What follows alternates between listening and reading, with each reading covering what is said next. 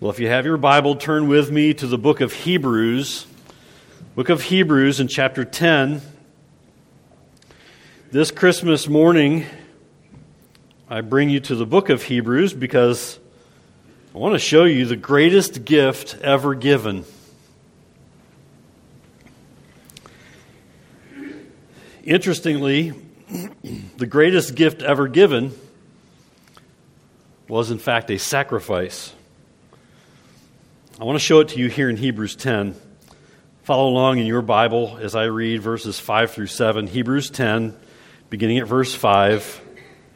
Consequently, when Christ came into the world, he said, Sacrifices and offerings you have not desired, but a body you, have you prepared for me. In burnt offerings and sin offerings you have taken no pleasure.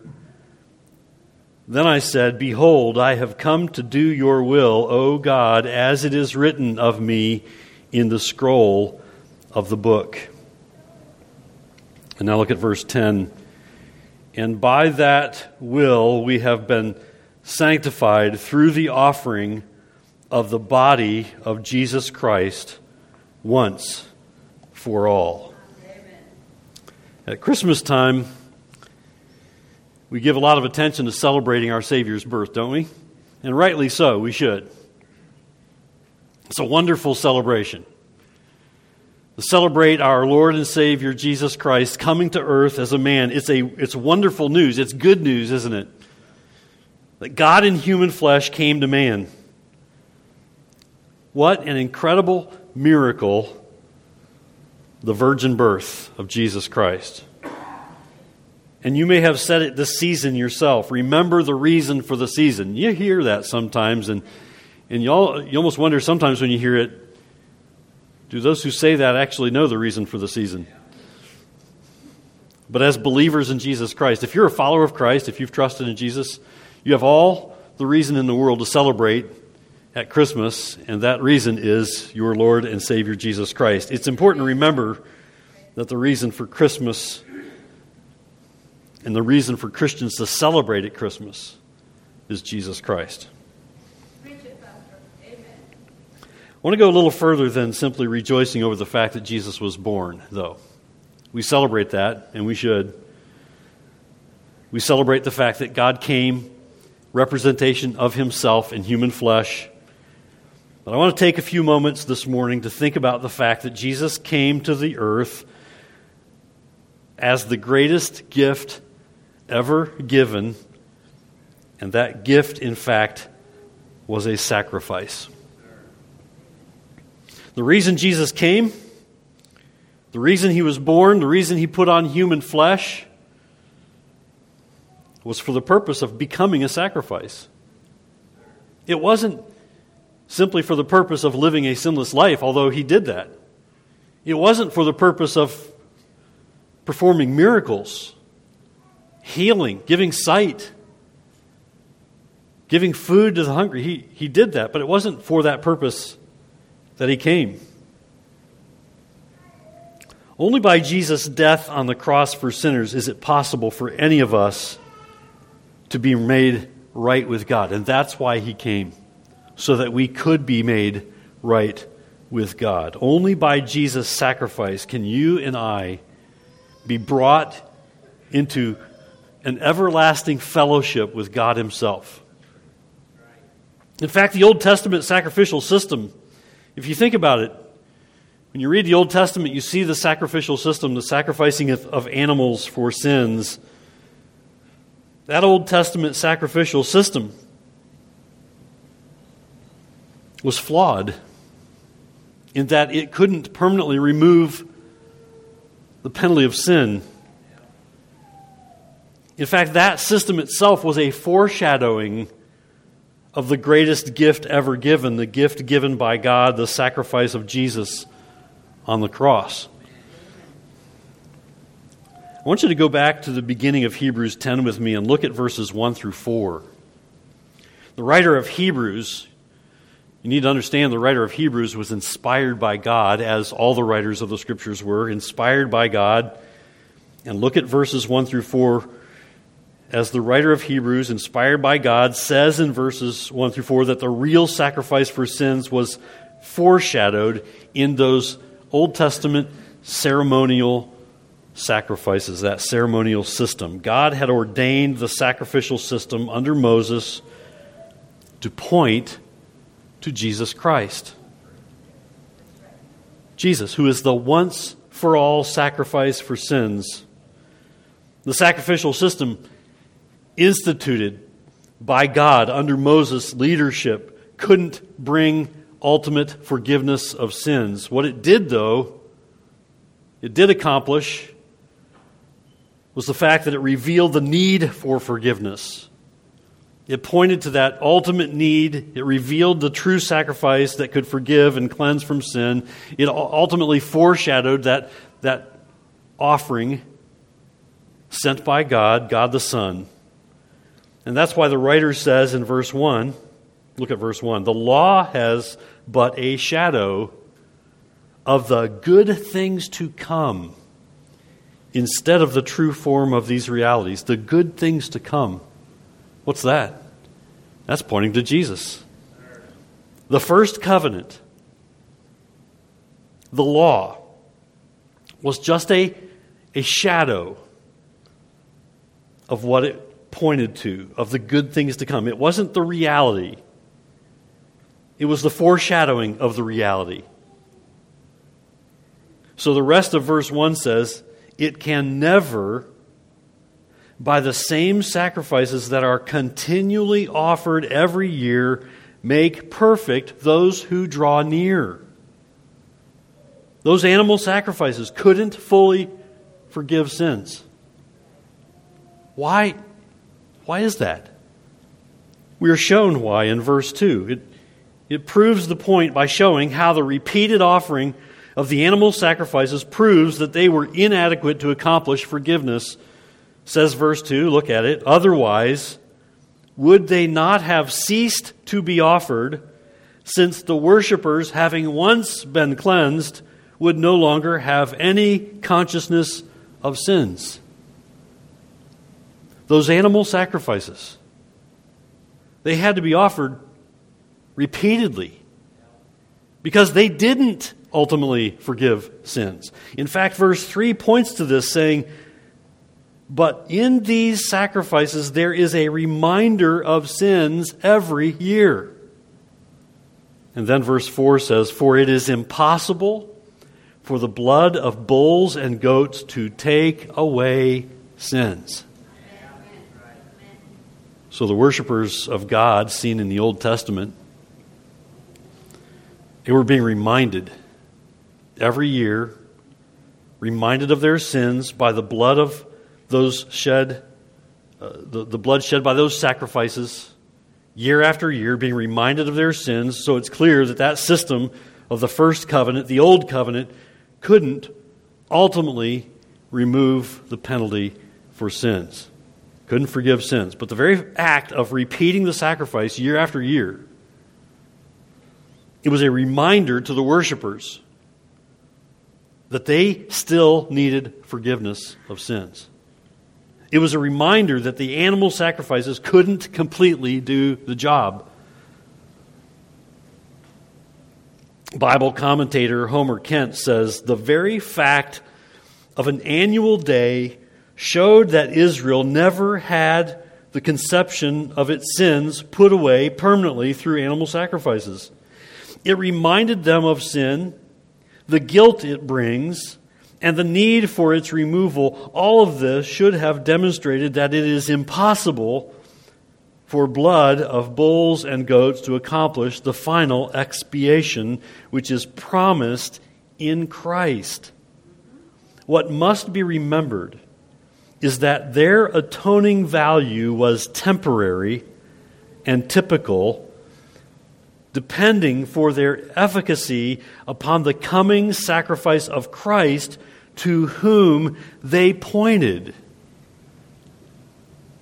Those Old Testament sacrifices, those animal sacrifices, they pointed to the ultimate sacrifice, the ultimate gift, the, the greatest gift ever given, the Lord Jesus Christ. That brings us to what we see next. We see what the Old Covenant was pointing to, specifically, whom the Old Covenant was pointing to.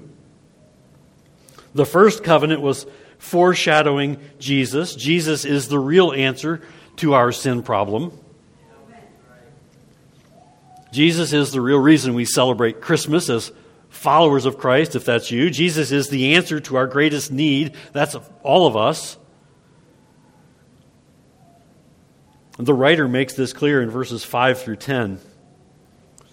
This makes Jesus coming as a baby to ultimately go to the cross as a sinless man for sinners the greatest gift ever given. That's the argument of verses 5 through 10. Note it, verse 5 says, Consequently, when Christ came into the world. How did Jesus Christ, God in human flesh, come into the world? Well, we know, don't we? He came as a baby. We celebrate that at Christmas. Born in human flesh, God. That's a miracle. And so, verse 5 says of Jesus, He said, Sacrifices and offerings you have not desired, but a body have you prepared for me. Jesus completely fulfilled God's will by becoming the bodily sacrifice for sin. There's something interesting going on here, though. I want you to note this. I want you to think about this. In verses 5 through 9, we have before us a quote from the Old Testament, a, a, quote, in fact, from Psalm 40, verses 6 through 8, which is a quote from David. And in Psalm 40, David was expressing his desire to give himself to God and give his life as true worship to God. So here he is expressing his desire to truly worship God with his life. I wonder if you name the name of Christ today, if you say you're a believer in Jesus, does that describe you? That you truly want to give your life, the way you live your life, as an offering to God, to glorify Him, to point others to the Savior? That was David's heart. And because he knew, as we know from God's word, that to obey, to obey God is better than sacrifice, Amen. that's what he wanted to do. He wanted to obey God with his life. Because he knew from the heart that it was that was far better than actual than the actual bloodshed by the sacrifice of the animals. In other words, God wants our whole heart. David knew that. David understood that. God doesn't want us to just give him lip service. It's, you know, it's actually possible to give God lip service, so to speak. It's, it's possible to come to church, to sing the songs, to open the Bible, to listen to the preaching, and yet walk out unchanged and go about your life just how you want, ignoring what God's Word says, with no desire to please God with the way that you live. Amen. Reach it, faster. God wants our whole heart. He doesn't want us to just give him lip service, not just going through the motions of worship, but truly worshiping him from the bottom of our hearts, truly yielding ourselves to God's desires for us, to God's own will for the way that we should live that's revealed in His Word. What makes this passage interesting is that the writer of Hebrews quotes David and David's words in such a way that attributes them to Jesus Christ. I think that's interesting. So, what's going on here is that God, the author of all Scripture, moved the writer of Hebrews to show us that he had moved David, God had moved David to speak words that carried far more meaning than David himself even understood at the time. In fact, David's words express that ultimately the only acceptable sacrifice for sin is Jesus.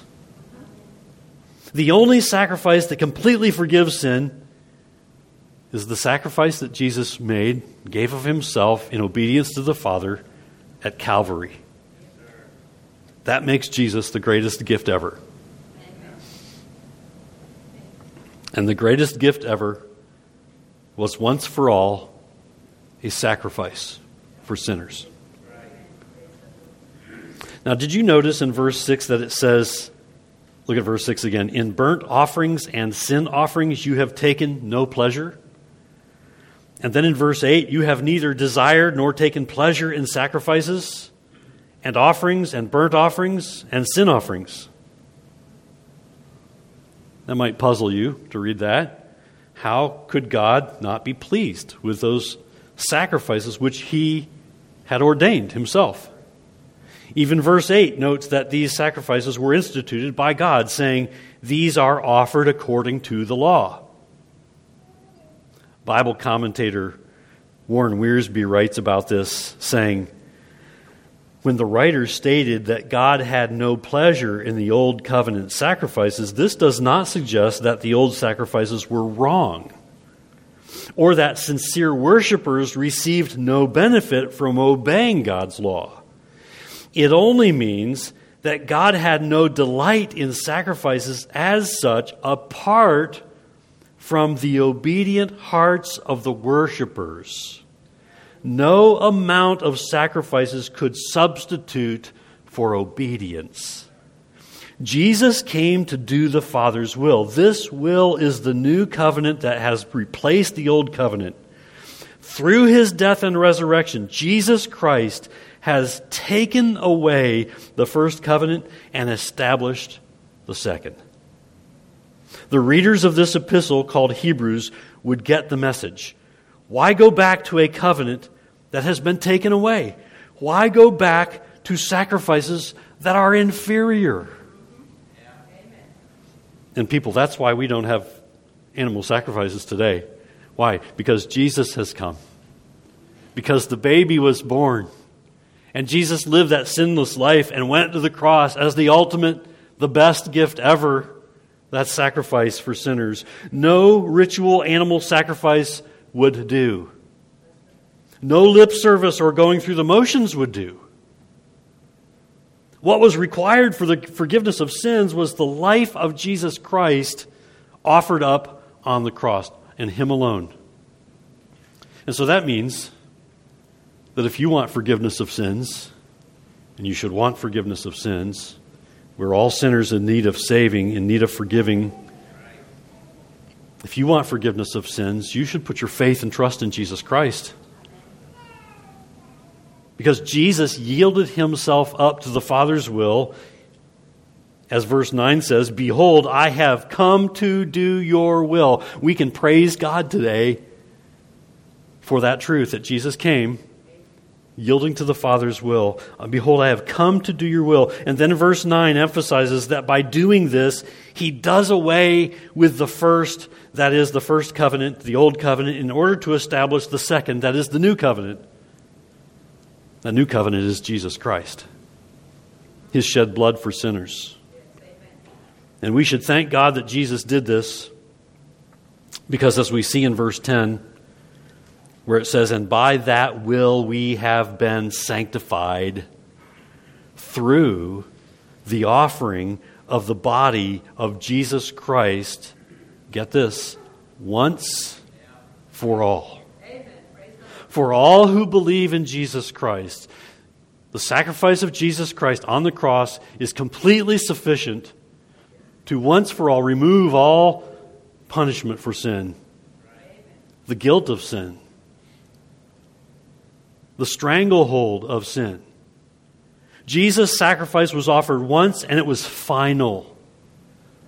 And that, that is what we rejoice in today is completely sufficient to save all who trust in Him. Praise God.